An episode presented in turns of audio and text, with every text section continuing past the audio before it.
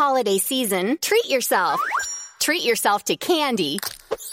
Celebrate the holiday season with the Holiday Crush. They've sprinkled candy with a holiday theme and fun packed challenges every week for five whole weeks, finishing on January 4th. The more challenges you complete, the better your chances of unwrapping delicious rewards. So, are you ready to crush the holidays? Play the Holiday Crush now. Download it from the App Store, Google Play, or Windows Store for free. Terms and conditions apply.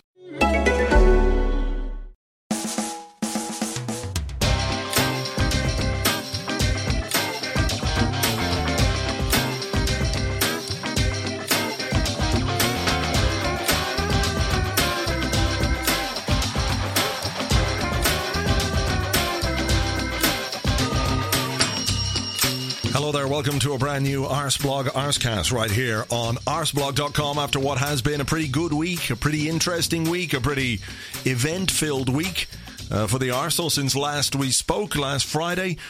Well, lots has gone on. Uh, most of it has been quite good. Of course, there's been some bad along the way, as there always is.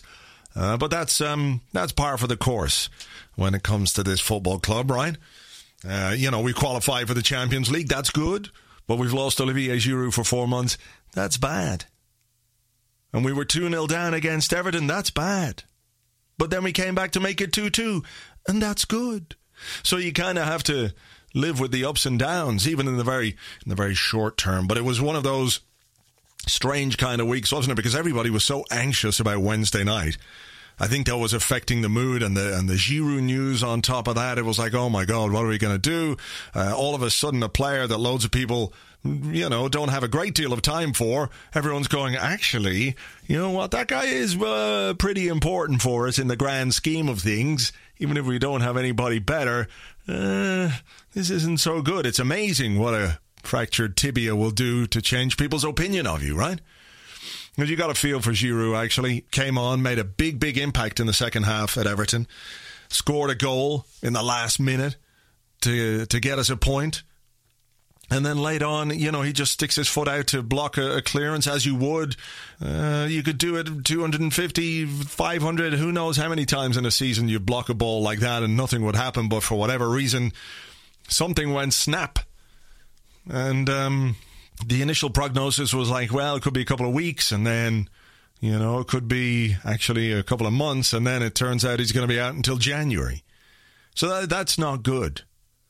And um, I know people have criticized uh, the new uh, fitness coach, Shad Forsythe, about this. What is Shad Forsythe doing? Well, I'm not sure he can, you know, put a force field around players during games. He can't stop things like Giroud's injury happening, or he can't stop a player twisting his ankle like Mikel Arteta did uh, in the uh, in the Champions League last week. You have to uh, accept the fact that there are going to be some injuries throughout the season. Every football club and every footballer gets them at some point.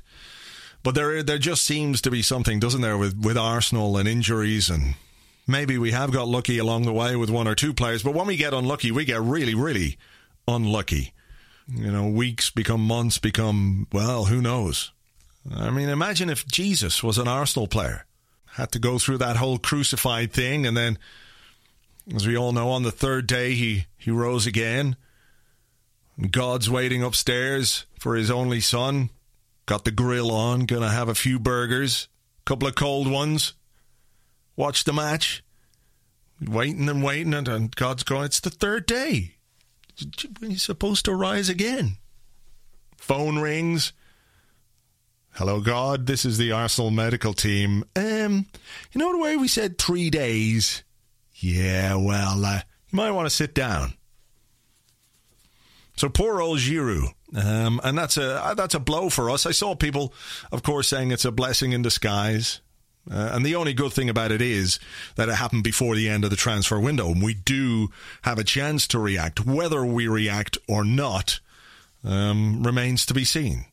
Uh, the manager, on the one hand, is saying he's very open to do any kind of deal in any position. If we can strengthen the squad, we'll do it.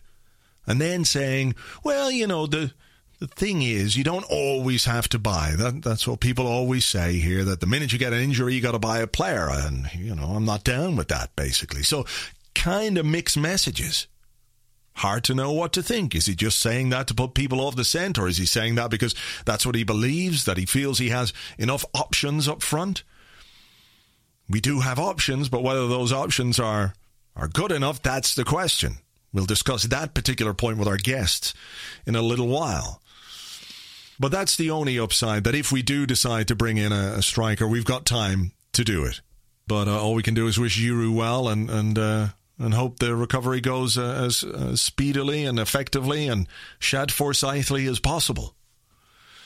But anyway, um, Champions League uh, and qualification for the group stages for the 17th consecutive season. Quite the record. One that's only bettered by Manchester United and Real Madrid. And look, it was a bit nail bitey and a bit heart in mouthy and buttock clenchy and all those kind of things. But that's what happens when you put yourself in that particular position. We couldn't get the away goal in Turkey, so it just left everything on a bit of a knife edge. Even when we went ahead, we knew that one goal was was going to be really, really dangerous. And the longer the game went on, the more damaging that one goal would be, of course. And then when you're trying to hang on with 10 men for the last 15 minutes plus injury time, well, yeah. I mean, there's exciting that's like, wee, this is great exciting. And there's other kind of exciting that's just not as much fun. And that's kind of the not much fun exciting until you get to the final whistle and then it's, and then it's great.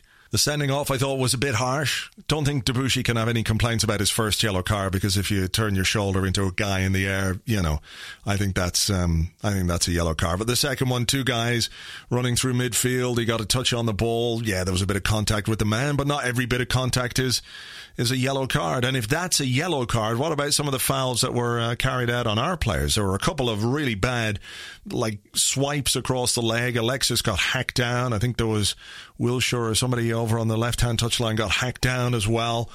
Um, and the referee then, of course, booked Callum Chambers uh, when he came on for entering the field without permission too quickly.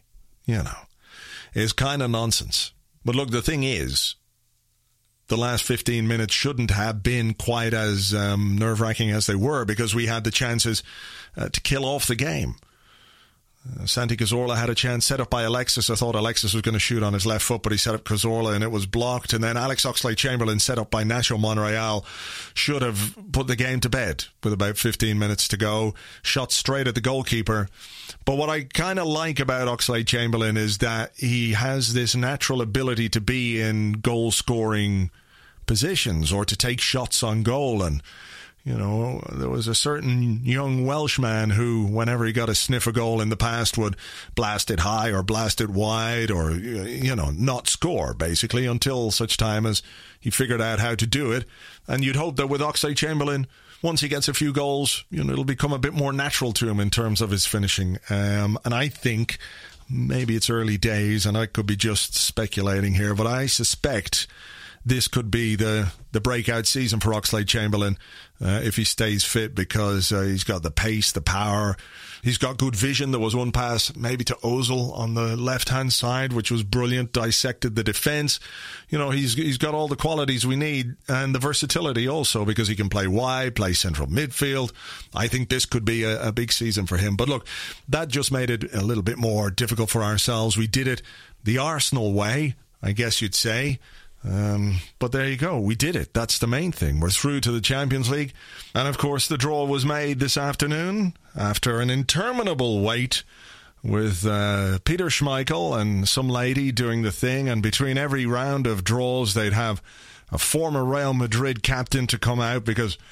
Uh, I don't know if you know this, but apparently Real Madrid have won the Champions League 10 times now. I had no idea from watching the first few minutes of that show or all the other stuff that happened months ago uh, but they had to go over and over and over and over. And then the bald guy talking Spanish to all the former Real Madrid captains. It was really weird because he kept asking them, "Are you are you tired? Do you feel tired?" Were they? I mean, what were they doing last night? Were they all out in in Monaco on Roman Abramovich's yacht? You know, staying up late, partying dipping MDMA powder and ketamine on the top of each other. No, I've gone too far there, but you know what I'm saying. It was very weird. Anyway, eventually we got to the to the draw part. That took ages too, but anyway, Borussia Dortmund. Well, there is a surprise. Haven't had Borussia Dortmund oh since last season. And the season before the season before that, and of course 2002, 2003. Always very even and interesting games between uh, between us. Um, so that'll be one trip. The next one is Galatasaray, and the only time we've ever played Galatasaray in Europe was in the 2000 UEFA Cup final, which um, well didn't go that well for us. That did not go well. So uh, we can get a bit of revenge there, and also um, uh, it's a return for, for that lad Eboué, isn't it? He, will come back, and um, he's a, a cult thing. Yeah, I said cult. And the final team is Anderlecht, the Belgian champions, and the only time we've ever played Anderlecht in Europe is in the 1970 Fairs Cup final, where Arsenal beat them over two legs, overturning a 3 1 uh, loss in the first leg uh, to lift a European trophy for the first time. So there you go. Anderlecht, Galatasaray, and Borussia Dortmund. So, what do we think of that? Well, the best way to find out is to talk to our guests this week. First up, it's the man from East Lower. Hello there. Hello there. And Andrew Allen. Hello. Good evening. Uh, Jim, I'll start with you, if you don't mind. Um, Champions League draw was made yesterday. Arsenal are in a group with Dortmund again, Galatasaray, and Anderlecht. The the initial thoughts from you? Well, the very first thought when we got drawn with Dortmund again was um, perhaps a bit uncharitably, oh, well, couldn't we have had someone else? But I have to say, uh, uh, I like Dortmund. I like Dortmund as a club, and, and you know the atmosphere is always good at those games. So um, and I think the other two clubs, you know, we haven't played them an awful lot either. So I, I think it's a good group. It's one we can get through. Um, you know, I, I think it's uh, it should be quite exciting. I think. You think, um, Andrew uh, Dortmund? There was that initial oh, and then there was the whole oh, we're going to get Olympiacos again. Um, but a, a, bit of variety. A trip to Turkey, not necessarily that easy. And of course, the last time we played Galatasaray was in the 2000 UEFA Cup final. Yeah, God, a, a night to forget, I guess. Mm. Um, well, I mean, Istanbul is a is a place we're obviously very you know well acquainted with after the last couple of uh, qualifiers. So the last two years, I mean, we've just been there with Besiktas, and um, we've also went there last year with Fenerbahce. Um, so I guess the club's well set up to make that journey. Um, I think Anderlecht's an interesting one. Don't know much about them. I had a little flick through their team, and the only bloke I recognised was Steven Defour, who I think played against us when he was at Standard Liège. Um, but no, I think, uh, yeah, pretty good draw for us. Can't really complain. I mean, it's sort of roll your eyes stuff at, uh, at Borussia Dortmund. I mean, three out of the last four years. I mean, you've got to say something about the UEFA seeding system, but mm. you know, at least uh, these Puma will be rubbing their hands together. they are good games, though. Whatever you might think yeah. about the familiarity of it, the games against Dortmund are always really good, and you know they do. Um, you know, when you meet a team, often you you generally scratch the surface and find out their their layer of cunt underneath, but that doesn't seem to happen with Dortmund. No, they're. I mean, they're a very attractive side. You know, they've got a manager who I think is probably their biggest strength. Really, a bit. I mean, you. I mean, some people would say that's the same with us, but some people wouldn't. But um, you know, they've got some great players as well, guys who we've coveted in the likes of Reus. and if you choose to believe the papers, Sokratis Papastathopoulos, Today. Well said. Thank you. You know, well done. well, you know, as a, as a half Greek man, I've got to get that right. Um, but you know, I think uh, you know, having lost uh, what's his face, the Polish guy up front, and they've replaced him with Immobile. Um, I'll be curious to see how that you know how that works for their team. Mm, I'm not going to ask which half of you is Greek, by the way, uh, Jim. Uh, it's it's one of those where we got to fancy our chances of being uh, top of the group going through because it's something that's cost us in in previous seasons, and maybe. Uh, the, the games against Dortmund are going to be the ones that decide that.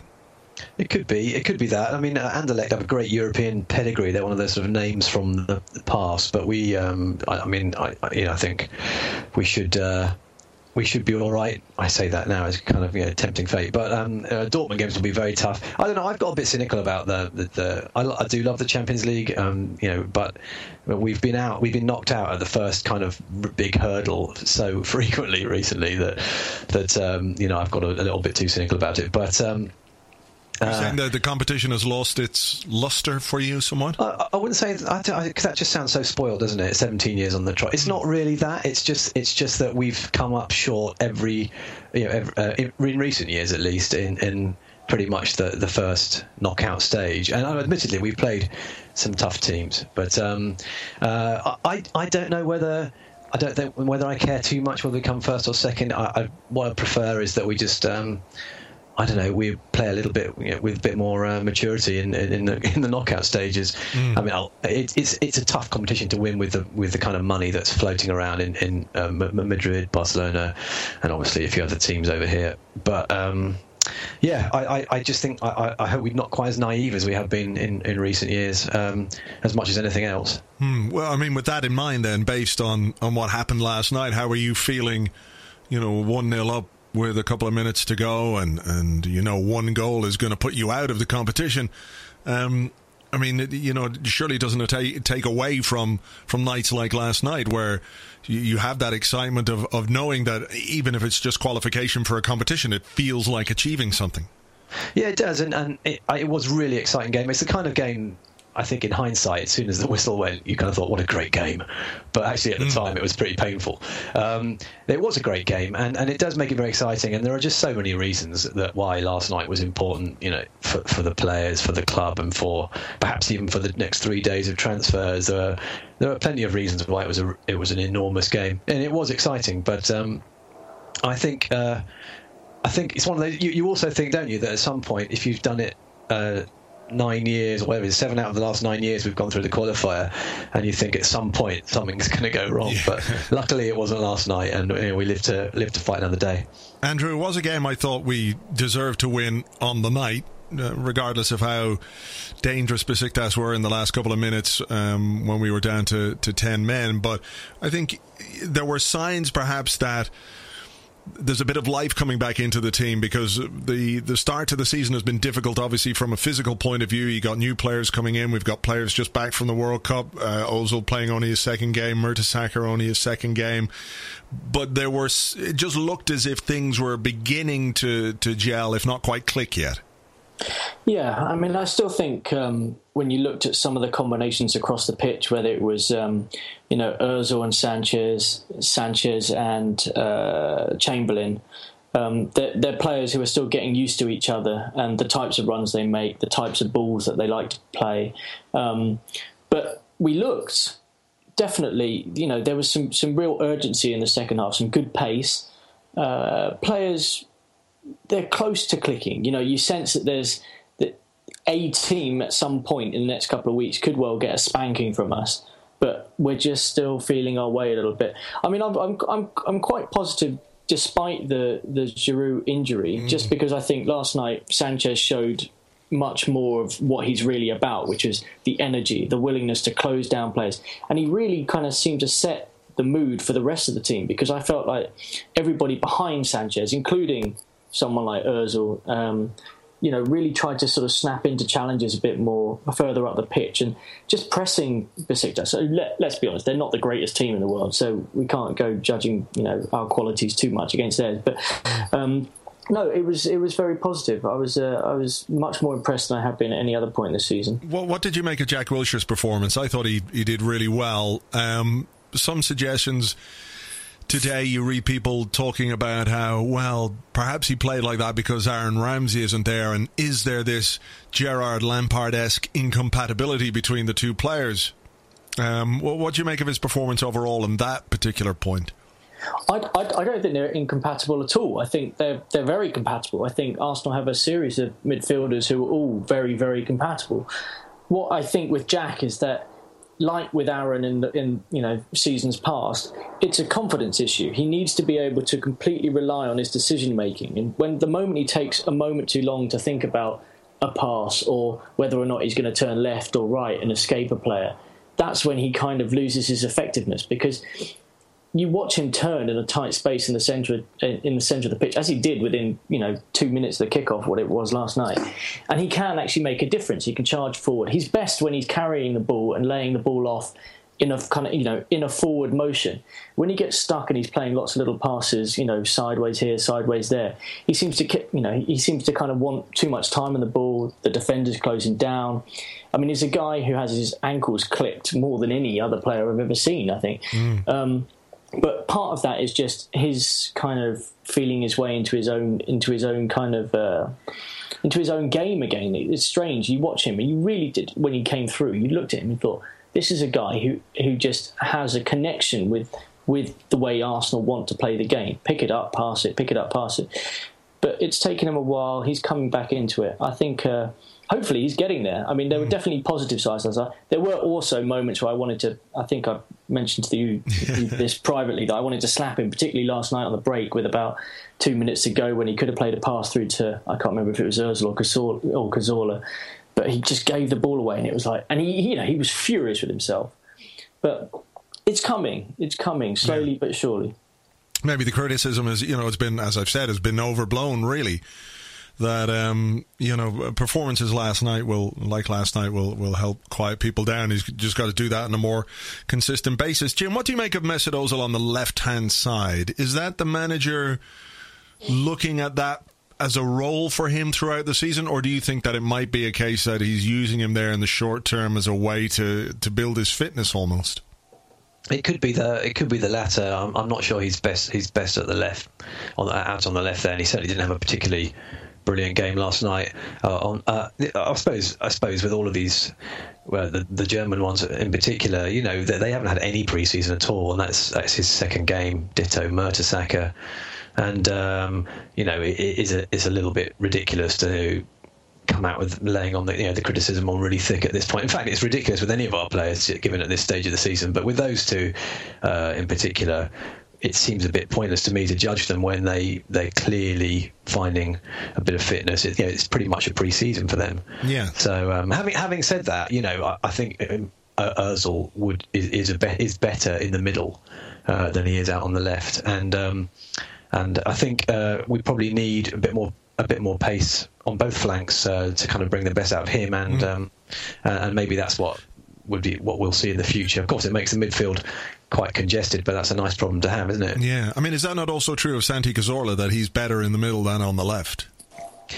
Uh, I think it probably is. He was he was good. He was good there the other night as well. But mm. um, um, he seems he, seems quite comfortable going on either side, and, and I guess you know Özil's played there as well. Uh, maybe the great thing is that maybe we shouldn't be kind of worrying about it too much and thinking that the flexibility is great. Um, but I do think on the flanks we need because uh, of kind of the way we play. I, we do need quite a lot of pace.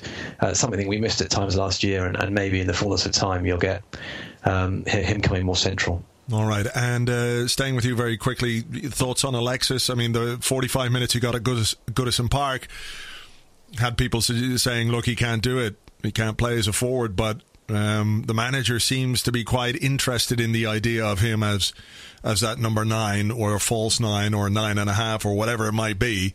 Um, he really did put in a huge shift as well, though. The the work rate was just uh, really, really impressive.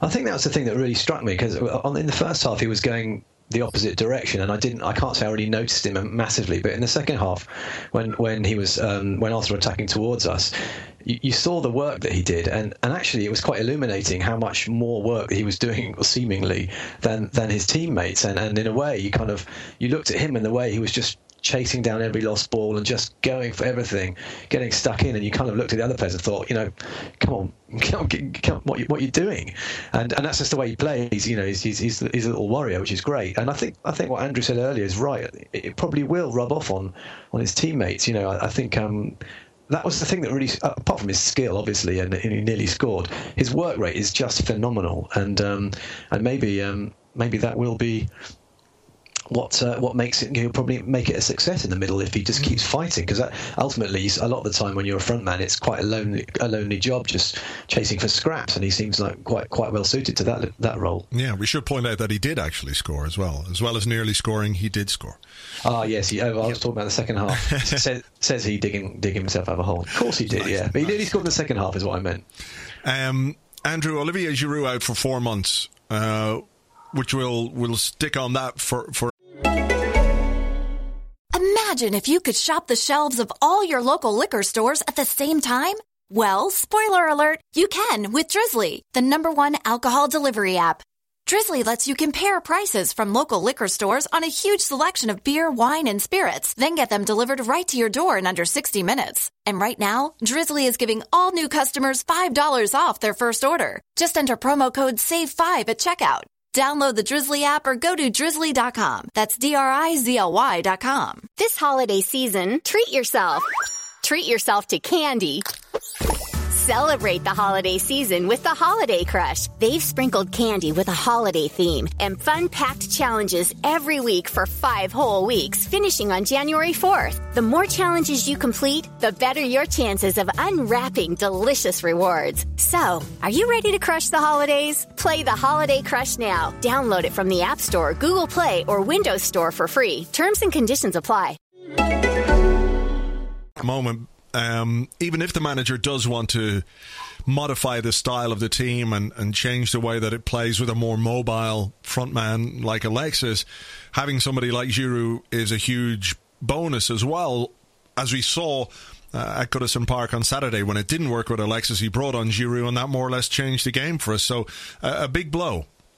Oh, it's it's a massive blow. I mean, anybody who says otherwise has kind of probably not paid too much attention to how much we've relied on him over the last few seasons. I mean, he has been, aside from Mertesacker, pretty much an ever present in that side. You know, he's he's barely missed any games, and he's always prided himself on the fact that he has a body which is able to cope with the rigors of regular football, whether that be in France internationally or or um, or in the Premier League. And it's it's a ridiculously kind of freak injury to effectively break your ankle blocking a, a, ball which is kicked at you from six yards. I mean, it's the type of thing that you know, as a footballer, you probably have happen every day of the week. Mm. Um, how we cope with it is, well, I mean, it, a, a, lot of the pressure will fall on Sanogo to be the, the, the backup battering ram now. Um, it's a lot to ask. I think Arsene's going to be more inclined to use him at home initially than he does away which is something which appears to be a bit of a pattern when he hands him a start. Yeah. Um, away from home, obviously Giroud has you know a, a, decent record, but I think he scored more of his goals at home than he ever did away, and I think that was something that was levelled at him as a criticism. Yeah. I mean, we go. I I don't see Arsene buying a replacement at this late stage because I think in his mind he probably had a couple of names up his sleeve for defence and, cent- and, and central midfield potentially. I hope he has. Um, and he doesn't seem to like panic buys, even though he's done a couple of them. I just yeah. feel that he probably had his fingers burnt on the occasion when he has bothered to do it. Yeah. And um, well, it's it's going to be tough, but I, I, I, I mean, Walcott's return will be a real boon eventually, but we can't really look a month in ahead when we've got so many games coming up in that in that in that period of time. So we'll have to see. Uh, Jim, the pressure will be on Arsene Wenger to to go into the transfer market, boost the squad in the striking area ahead of the close of the window on Monday night. Now, we've spoken about Alexis and what he might do and how he might play down the middle, and people will say he's a £30 million striker. Arsene Wenger will also say, look, we, we don't have an issue in terms of numbers when it comes to playing up front. We've got players. We've got Joel Campbell. We've got Lucas Podolski. We've got Alexis. We've got Yaya Sanogo. We've got Theo Walcott on his way back. Look at all the options we have up front. Do we still need a signing, in your opinion? Yes, absolutely, we do. Because I think it, I think it's a bit disingenuous to say that we, that, you know, that we've got. Of course, we have numbers, but you know, two of those numbers have never scored a goal for Arsenal. Um, Podolski is yeah, a bit of a bit part player. He'll score you 12 goals, but he's not played as a central striker particularly effectively for us. On the odd occasion, he's been given the option. Walcott, I think, is um, he's played. You know, that the game he got injured was probably his best game at centre forward when he was sort of playing in that role for against Spurs, and and um, but he's injured, right? And and mm. he, he, he's injury prone at, at, that as well. And actually, even if you look at Sanchez, right, his game is you know, obviously I, I, don't want to kind of be presenting the glass half empty here because I thought he had he had a really great second half yesterday. But he's high energy. He kind of charges in on things, and you kind of think, how, will he be able to stay fit and um, and and you know with that kind of energy for the whole season as well? You think no, probably not. And um, I just think it's it's it's a it's not even a gamble if you you know if if you sign someone. Um, for let's say 10 million, I don't know what it might be, but um, uh, that will see us through a season, I think, or even half a season. I think it's a risk worth taking because it's it's otherwise, you know, we're, we're, we're, kind of scrabbling around again like we were last year and, mm. and, kind of fingers crossed. And it seems a bit ridiculous to me. And uh, I, I, really hope, I really hope that he's been deflecting the truth. But knowing knowing Arsene, you just don't know, do you? Well, what he said was we we're open to doing a signing in any area that that will improve the squad, right? So I think what he's I think what he's reluctant to do is bring in a, a player like Remy or Welbeck or somebody like that who isn't really any better than anything that we've already got. But isn't it? Oh, why, why aren't they? Because ultimately, both of those players uh, are, are, have scored goals. Yeah, but neither of them have scored more. I think what he would, would say is that player is not better than Giroud. Like Remy's no. not a better player than Giroud, and Welbeck's not a better player than Giroud, and I can get through. Now, maybe if he could get a player that was much better than Giroud, then he might be more open to it. Who that well, the, player is, yeah, though. Yeah. Well, the two things here. I mean, firstly, he's left it really late and and, may, and maybe that's because there aren't very many players available, and maybe because of circumstance is why we're you know. But ultimately, my view on, on someone like Remy or, or even Welbeck would be: look, even if it's a, a, punt that goes wrong after a year, you're not going to break, you're not going to go bankrupt, and you can always move a player on. And ultimately, uh, it's not like we don't have the money either. It it just seems it just seems kind of wishful thinking, uh, uh, and, and to, to, expect Joel Campbell to come in and score 15 goals and and Sanogo too, and maybe they will, and I'll be you know, mm. proven to be a chump. But ultimately, if your kind of ambition, as ours is, I I hope, you know, is to be kind of at the top end of the, you know, we're already now half a season without our main striker, and the other ones, well, they may they may come good, but they may not. Mm. No, I'm with you in, in, I have to say, I'm just sort of playing devil's advocate a bit here because I'm absolutely with you in terms of um, the numbers versus quality issue because I think we've got Campbell. Um, if he can come in and score a few goals, great. But look, let's not be blind to the fact that had Giroud not got injured, Podolski probably would have been sold by now. Yeah. Uh, that he was on his way out. And that, to me, just speaks to a fundamental lack of faith in the manager, in Podolski. I'd say he likes him. He thinks he's a nice guy. He can score you the odd goal, but just doesn't work in the system that we want to we want to play. Sanogo yet to score a goal. I, it never occurred to me about Walcott's injury proneness, and that's that's really something because uh, you know throughout his career he's he's uh, he's suffered various injuries, hasn't he? Um, well, and the other thing, of course, is that yeah, he's had an- anterior cruciate. I think that's what it was, and um, you know he might come back absolutely exactly the same player, but you never quite know, and it might take on top of after he's back, it might take two months hmm. to get back to the kind of place he wants to be. Yeah, um, and so it's it's kind of hard it's hard to kind of chuck him straight in and hope hope he'll you know sort of start off again where, where he left off last time. It's it's probably a, a, bit too much to ask. Yeah, Andrew, would you take a signing like Remy or Welbeck? You know, given the circumstances, or would you want if we were going to go and buy a striker? Well, let's let's see what we can do and push the boat out and get somebody like Falcao, not on loan. If we can bring him in permanently, why not? Um, I don't think Arsenal are going to spend twenty million pounds signing Falcao on loan for a season. No, um, I think that's pretty much definitely not going to happen. And I, likewise, I can't see us really going balls out and spending 40 million quid trying to get someone like Cavani in. So I think the options really are someone like a Remy. Now, the way I look at it is if Remy comes in, Podolski will go out. So then you're really weighing up the balance between what Podolski brings to the squad and what a Remy brings to the squad. Now, he'll Arsene Wenger may look at it and say, well, Podolski knows how we play. He knows our system. I know his strengths. I know his weaknesses. I know the opponents that he'll be better against. Therefore, I'll stick.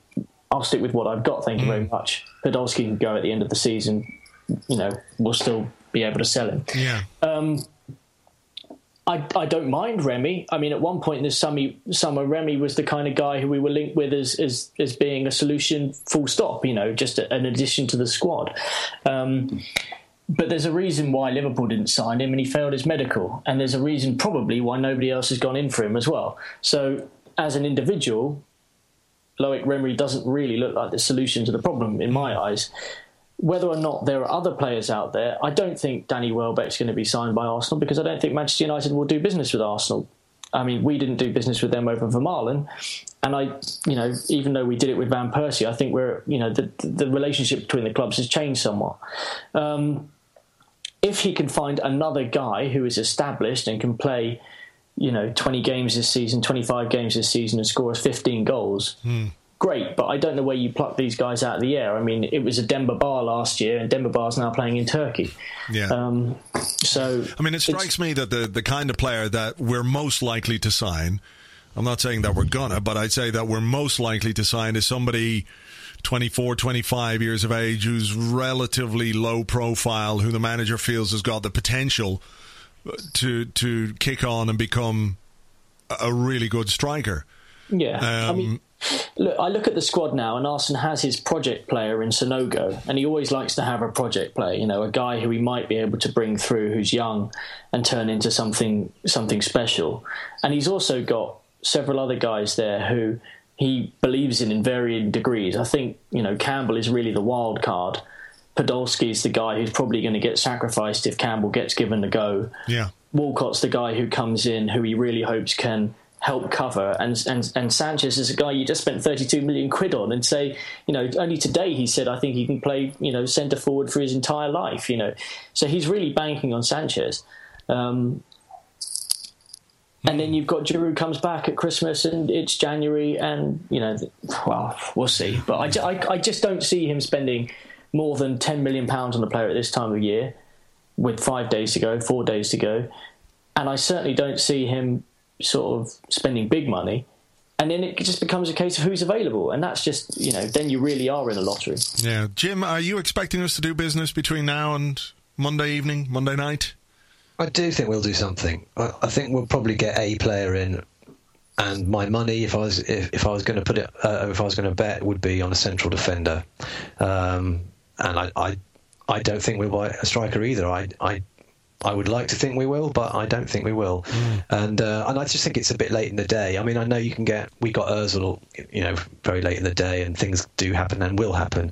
People will be offloading, and but it's a bit of a desperate time. You know, I, it's a kind of weird time of the year, and you can't, you certainly can't rely on something happening. But I think there'll be one. I think there'll be one more incomer, and it'd probably be a defensive signing. That's what I think. But I, I mean. I don't know. Okay, but if I, if I were to give you carte blanche right now to go out and sign what you think Arsenal need to really properly, genuinely challenge for the title, what would you bring in? I don't I'd mean names, but I mean positions. I'd bring a centre half in. Doesn't have to be massively experienced, but somebody with uh, because it has to be someone who's be who'd be prepared to be third or fourth choice. Mm-hmm. And, and and let's let's be honest, Chambers is coming along so well that he's probably third option already. So it's got to be someone that's you know that that sees Arsenal as a step up and, and is promising. It doesn't have to be a big name. Um, so that would be centre half. I would buy another striker. I mean, just just for the numbers, to be honest, um, someone who's who's scored goals in the Premier League um, before, and I would and I would buy someone to cover for a. To, well, may, maybe even a sort of future uh, Arteta Flamini at the base of the midfield. That's what I'd do. But I don't think we're going to get three now. I think it's pie in the sky. Andrew, if you, I mean, same same go. You've got a big checkbook there. What do you do? Um, I'd go out and get a defensive midfielder because I think that's been on our list the entire summer. Um, and a proper defensive midfielder. So if I could pick, I would say the Carvalho fellow at Sporting because the bloke is a beast. He's young, and you know he's the type of guy who I think under Wenger's guidance could become a real a real star player. Um, we definitely need cover at the back, so I wouldn't be surprised if he tried to get in an experienced head, someone who, you know, as Jim said, sort of can can basically accept the fact that they're not necessarily going to be first choice. But I don't see I don't see us spending big money on that position because it's going to be very very difficult to persuade a player that they're not going to be coming in as you know first choice. I mean, look, we just sold the club captain who had to accept that he wasn't going to be above uh, Mertesacker and Koscielny, so he's he's not going to be able to sort of you know Swiss Tony his way out of that one. Yeah. Um, and I mean, look, I'd love, I'd love to see us sign a striker, but I, you know, I can't get, I can't get my head around the idea that we will. So, in that respect, I'm resigned to, at best, two players, at worst, one. But I could easily see us doing one and a loan. Maybe I could, Right. I could see us doing a loan deal for a, a centre back. Uh, I mean, it makes the squad quite big then. So, based on, let's say, a couple of players coming in, we'll take the happy medium between the pair of you. uh, Um, certain certain players are going to have to. We're going to have to offload. I mean, uh, Andrew, do you see departures? Who would you tip if you were a betting man? Who would you tip not to be at the club on Tuesday morning? I still think Podolski could potentially go. Mm. It wouldn't surprise me if Campbell went weirdly. I know Wenger said repeatedly that he'd like to give him a chance, but I just think if, if something came up, he might be tempted to, to let him go. I mean, you look, Coquelin's one who's who's sort of a bit of a dead rubber in the team. Um, but aside from that, I think you're pretty much you're pretty much done. That's that's three. But really, I'm thinking Coquelin plus Podolski is the most likely. Maybe Rio, but Rio, I'm not sure is fit enough to secure himself and move somewhere else. And Arsenal yeah. seems to like having him around for no apparent reason. So, uh, yeah, those two, I guess. Jim, thoughts on that? I have to say, I agree. I wouldn't be at all surprised if Podolski left. No, me neither. And, and ditto Campbell is the kind of thing that he, he if something came up, then you could see him making way. The other one I would add is if we did make um, uh, a, a, signing, a substantial signing at, sort of the, at the, defensive midfield, I wouldn't be massively surprised if Flamini moved on uh, because I don't. I mean, I think Arteta's kind of getting to the end of his tenure there, but I think he's such a trusted. Um, you, you know, I think I loves him, and and uh, and I, I, think he's here. But I wouldn't, you know, if we did get another midfielder in, I, it wouldn't massively surprise me if Flamini went, but I don't expect it. Mm, I think we'll see probably some loan deals as well. I mean, uh, we were talking about Ignasi Miquel. I know he's not necessarily a first teamer. I think Coquelin will go. Wouldn't surprise me if Rio went. Um, I know they've been trying to move him on, so I think it could be like a, a busy, a busy uh, couple of days before the end of this transfer window. So um, we'll wait and see. The jury will be out until next Tuesday when the jury will be very much in and quite loud and vociferous, I'm sure. um, right, we better leave it there, gents. Thank you very much, Andrew Allen. Ah, my pleasure, as always. And the man from East Lower, thank you. Not at all, thank you. Thank you to my guests. You can find them in the usual places. The man from East Lower is on Twitter at East Lower, at East Lower, and his sometime blog eastlower.co.uk. Andrew Allen is at A Allen Sport, at A Allen Sport, and you can read his stuff on Arseblog News and, of course, the Arsenal Collective as well. So check those out. Now, before we get on with the final part of the show, time for a bit of Amaury Bischoff PI. It was a quiet day. I was on my fourth old fashioned and third rag of ether when the guy walked in. What do you want, mister? I said. I'm kind of busy. I need your help with something, he said. Oh, yeah, I said, what's that? The collective unconsciousness, he said. Oh, I said, uh, that's kind of a big area. You got anything more specific in mind? Yeah, he said, get this. One guy this week said I was gonna buy Zigic. Zigic, I said? The guy that played guitar with Weird and Gilly? No, he said, that the tall guy. Anyway, one guy says I'm gonna buy him. All of a sudden, the whole world thinks that's what's gonna happen. What's going on? Look, mister, I said, I can deal with this real quick. People will believe any old shit this time of year. You're right, he said, and turned to go. Hey, mister, I said. What, he said, looking back. I paused. What's the latest on Salomon Kalou? Now there's the thing. Imagine a signing like Amaury Bischoff gets to 10:30 on Monday night and then out of the blue or out of the darkness outside the Emirates where the cameraman and the Sky reporter have been waiting all day. We've got the big news. Arsenal have signed Gilbert Gunflappen from some third division team in Germany. He's a striker and a central midfielder with a defensive outlook and a centre half as well. He's super versatile. That's what Arsene Wenger has spent the £25,000 on him for. Mm. So it's all set up, isn't it, for the the, uh, the last couple of days of the transfer window? We uh, will be doing a transfer deadline day live blog as we always do on Arseblog News. You can check that out news.arseblog.com.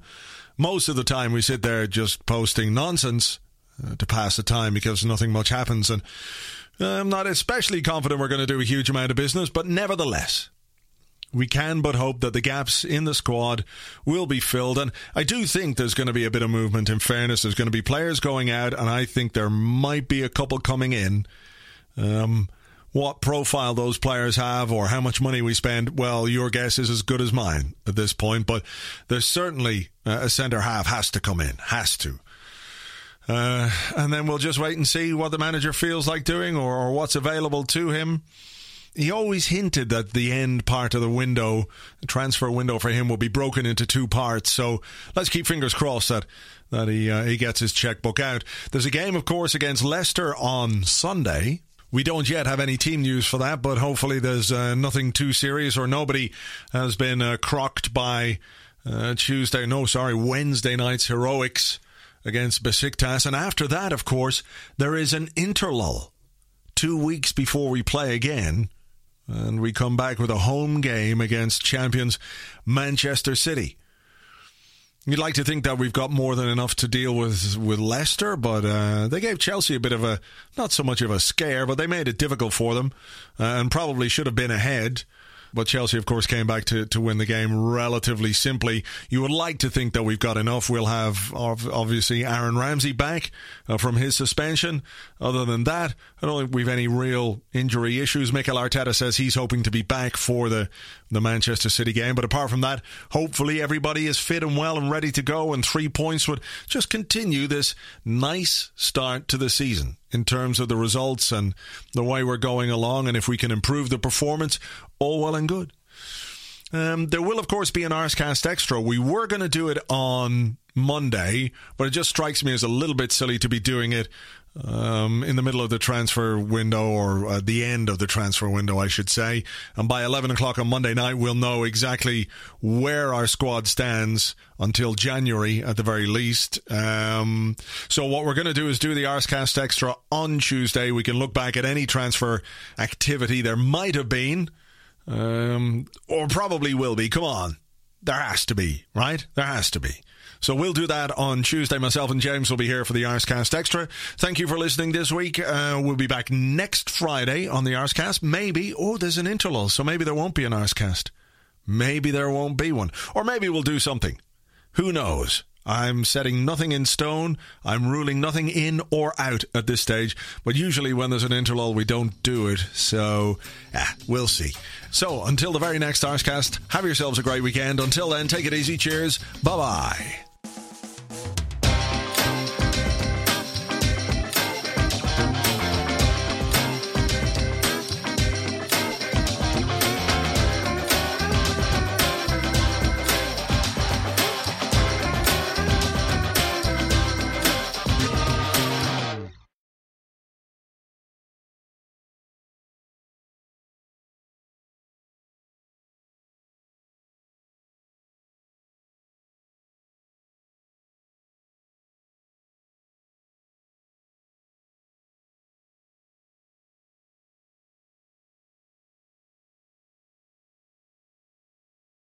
Alex, Alex, just look, relax, relax. I'm telling you, moving to Barcelona was the best thing that could have happened to your career and your profile. You went from regular first team football at Arsenal to occasionally playing, but at Barcelona. Lots of people would love to occasionally play at Barcelona, and you learned other great skills there. You bit of Spanish, some janitorial work, and Tata Martino said you are the best cone putter outer that he has ever seen. Now, those are skills I can take to many clubs. We'll find you a club. Do we have offers? Yes, of course, of course, of course we have offers. Who? Well, look, I don't want to say just now because what what if it doesn't happen? I don't want to get your hopes up and, and you be disappointed. I'm I'm here for you. So we're going to definitely find you a club before the end of the transfer window. Probably. Maybe. But look, even if it doesn't work out, you can have a couple of months off. What do you mean you've already had all the months off? Okay. Um. Hello, Alex. All all of a sudden I can't hear you. Hello, hello, hello. Oh, it must be problem with the line. I'll try you later. This holiday season, treat yourself. Treat yourself to candy Celebrate the holiday season with the Holiday Crush. They've sprinkled candy with a holiday theme and fun packed challenges every week for five whole weeks, finishing on January 4th. The more challenges you complete, the better your chances of unwrapping delicious rewards. So, are you ready to crush the holidays? Play the Holiday Crush now. Download it from the App Store, Google Play, or Windows Store for free. Terms and conditions apply.